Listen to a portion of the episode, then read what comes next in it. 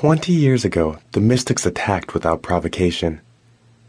They descended savagely on the Outer Rim planets, killing thousands of humans and taking thousands more into slavery.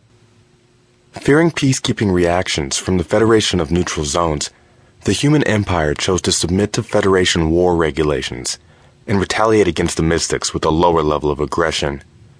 Fighting exclusively with small arms, drastically reducing the number of firearms used and resorting to the use of primitive weaponry.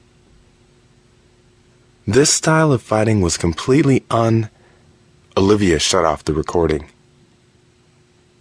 As the princess of the human empire, it was important to understand the history of her people. But listening to the video history lessons about it was always so boring. Tonight was the first clear night in weeks, and Olivia planned on spending it looking at the stars. Olivia stepped out onto her balcony, looking up towards the sky. The stars were beautiful tonight. It was rare to see them so clearly.